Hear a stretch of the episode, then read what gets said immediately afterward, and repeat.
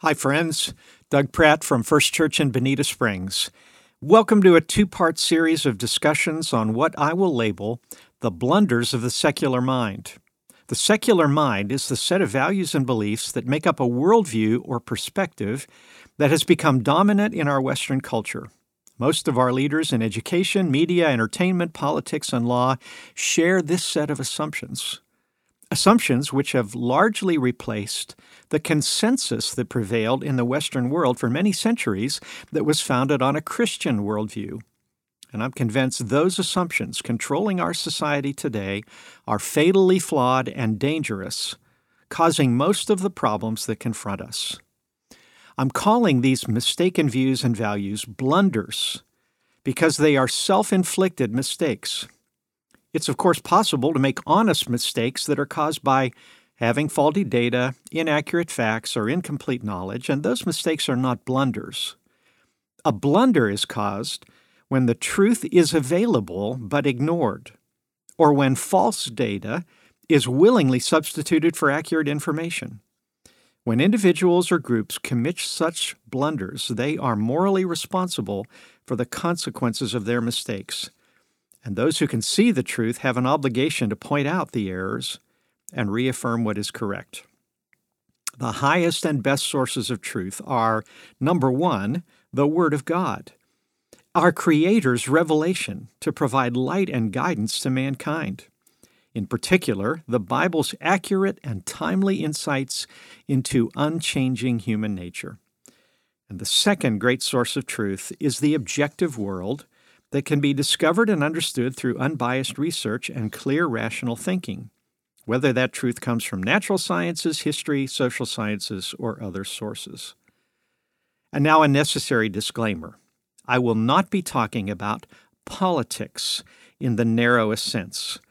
It has been my personal policy as a pastor to never publicly endorse any party or candidate, even though I have my own personal preferences, which I will discuss with individuals privately. Parties and candidates and issues and events are constantly changing. A political preference one year may become outdated and altered the next year. The thoughts I am sharing with you in this series are not meant to deal with the immediate controversies and conflicts of a given moment, nor will they focus on whom we should vote for in whatever the next election might be. But rather, I'm going to focus on the longer-term issues that will continue to impact the 21st century Western world in our lifetimes. Thus, it is my hope these thoughts will be less dated. A second disclaimer. What I am offering for your consideration is not orthodox doctrine, but one pastor's perspective.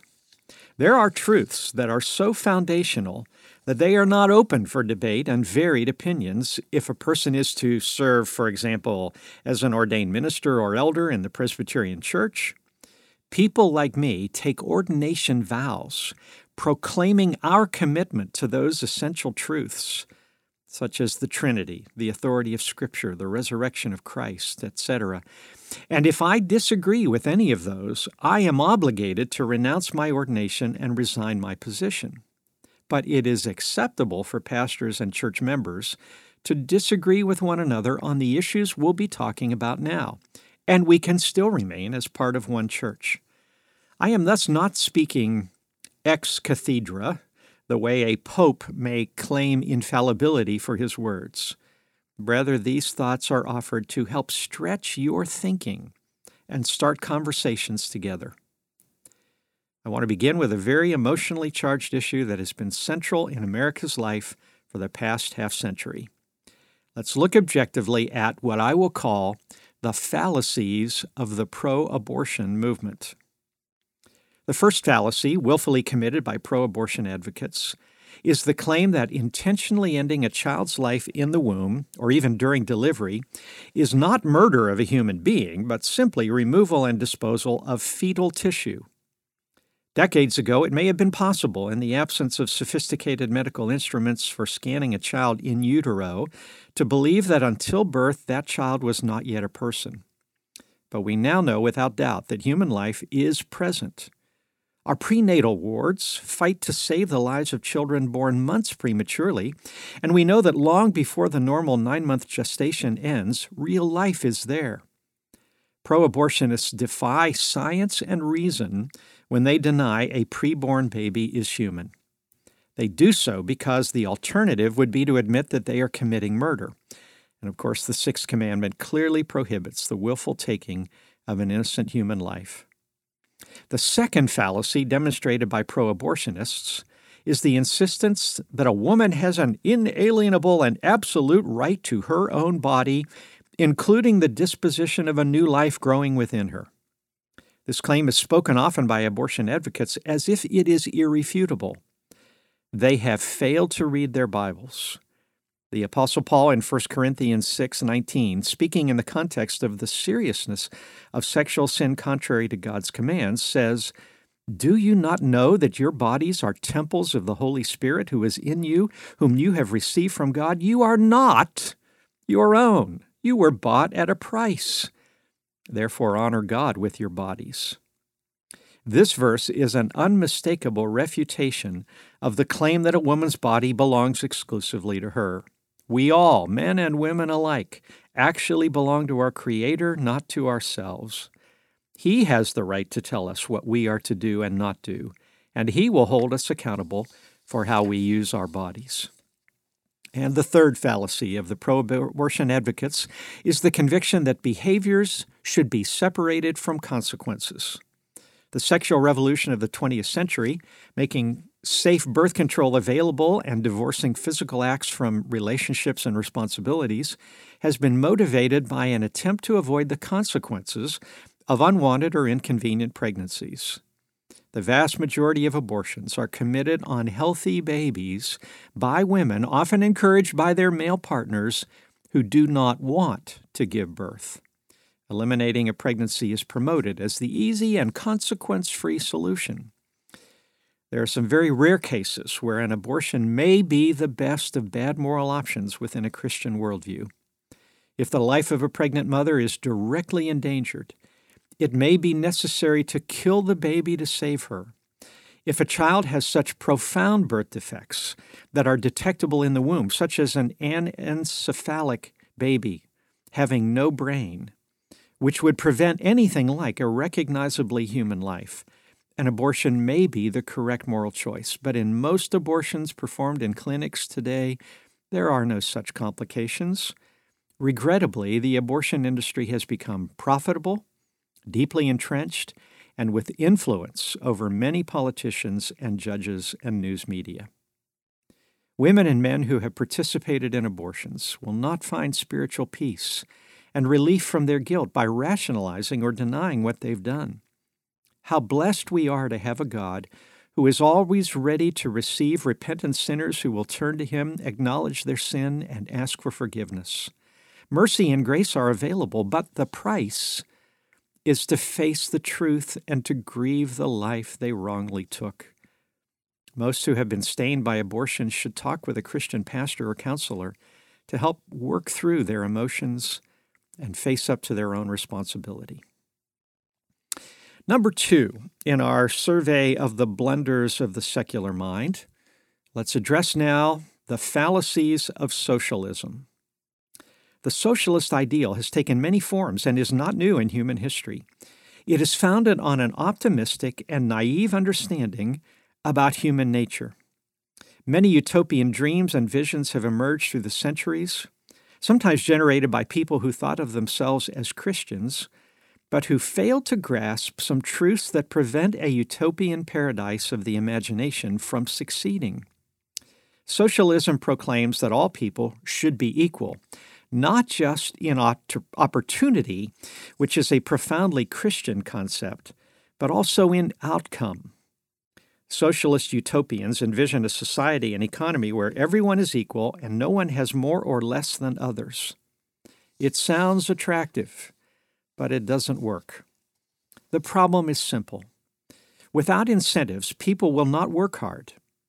If every person is given everything they need and yet they are prevented from achieving things they want beyond their basic needs, because that might cause inequality of results, then effort and labor and discipline are not rewarded.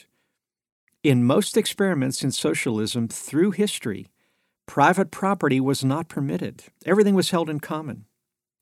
A few utopian colonies have been able to function for a short time if everyone willingly joins and shares the same lofty ideals, but they have never proven to work across multiple generations. The darkest dimensions of socialism arise from the darkest aspects of our imperfect sinful nature.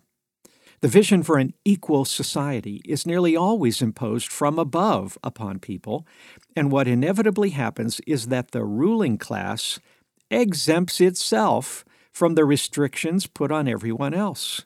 Power will always tend to be abused by those who acquire it. In its most horrific forms, socialism has morphed into national socialism, aka fascism, such as in Nazi Germany, and communism, an equally totalitarian and cruel oppression, such as in the Soviet Union and in contemporary North Korea, Cuba, and Venezuela. The pure idealism of socialism has never worked on any large scale anywhere in human history. Its fatal flaws are a naivete about human nature and a blindness to the dangers of unchecked powers among the rulers and the inevitable corruption that comes. Since all people are sinners, all governments are controlled by sinners. Corrupt government systems nearly always result in economic disasters. Margaret Thatcher's truism holds, "The problem with socialism is that eventually you run out of other people's money." It assumes that humans are identical, like interchangeable machine parts or a herd of cows or flock of sheep with no unique minds and personalities to distinguish them. But God has made us with individual abilities, aspirations, and longings. The greatest advances for the betterment of mankind have come because people can enjoy the fruit of their own labors, have secure individual property rights, and have the freedom to develop and grow. And now, third, we will talk about the fallacy of simplistic political labels. The two terms in most common usage in Western society today are conservative and progressive. Without careful definition of what those two terms mean and what the people those labels are attached to actually believe on specific issues, the terminology can be misleading and prevent meaningful debate. The two adjectives have been around for a long time, but they are constantly morphing and changing. Over a century ago, Teddy Roosevelt was referred to as a progressive. In fact, after he lost the Republican nomination in 1912, he branded his new opposition third party the Progressive Party. Yet Roosevelt would be horrified by and would shun many of the policies of current progressives. In the 1950s and 1960s, congressional opposition to the Civil Rights Movement was led by Southern Democrats who were labeled conservatives. Yet today, the same party would be horrified to be branded with that term, and nearly all who are today given the brand conservative would likewise disavow the so-called Jim Crow laws of the South of 60 years ago. The two words conservative and progressive are relative to specific times and issues, not reflecting any absolute ideal. Let's look carefully at those words. To conserve means to keep things as they are. But are the things we are trying to conserve good or harmful? It depends. Not all that we now have should be retained, and not all that we now have should be abandoned. On the other side, to progress means to change with an end to improvement or growth. But are the changes we intend to make going to actually lead us forward or backward? Again, it depends. The inherent danger in the attitude of conserving is a blindness to self-examination, settling for the status quo without willingness to improve. Those who are knee-jerk conservatives on everything will prevent changes that might benefit others. The inherent danger in the attitude of progressing is that it can, in a quest for continual change, caused damage, perhaps unintended, to things that were working. In other words, the change can go too far. The caricature of the extreme conservative is a wealthy and comfortable person who, as long as they have theirs, doesn't care about the have-nots. The caricature of the extreme progressive is a revolutionary or anarchist who wants to tear everything down but doesn't know what to put in its place. The world was alerted to the dangers of an unchecked progressivism, of course, over 2 centuries ago, when the French Revolution replaced an oppressive monarchy with an even more oppressive reign of terror led by the revolutionaries. If you ask me, are you conservative or progressive, I must reply, on which issues? I believe a Christian should not totally adopt one or the other extreme and follow it slavishly. Some areas of life and society need to be preserved, others need to be improved, nor should a Christian make their preferred political party their ultimate, unquestioning allegiance. Because we hold dual citizenship as believers in Christ. We are citizens of an earthly country, but also citizens of the spiritual kingdom of God.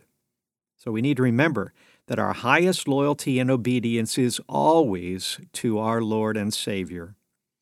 Since political parties change over time, and since they are led by and consist of fallible human beings who can sin and lose their way, no party is worthy of our absolute and eternal obedience. Human society has a constant challenge of how to find the right balance between the competing impulses of conservative and progressive. Picture a pendulum, a weight suspended on a chain or a rope. When it is still, it rests at a midpoint. But when it is pushed, it moves one way for a time, and then ultimately will move back past the midpoint in the other direction. It's hard to stop a pendulum once it starts in motion. People of differing viewpoints try to push the pendulum in their preferred direction. Maybe they even build their lives and careers around the identity of being a pusher in a certain direction. But their success causes the pendulum to swing past the midpoint, too far in the other direction. And then a counter-movement may begin. That is why politicians, parties, and movements who may think they are making a situation better can actually cause unintended harm by going to an excess. Well, in our second installment of The Blunders of the Secular Mind, we will look further at critical issues our world is facing, including education, gender, marriage, science, and history. I hope you can join me as we continue our discussion, and may God help us to open our eyes to see ourselves and the world as it really is, and through His perspective.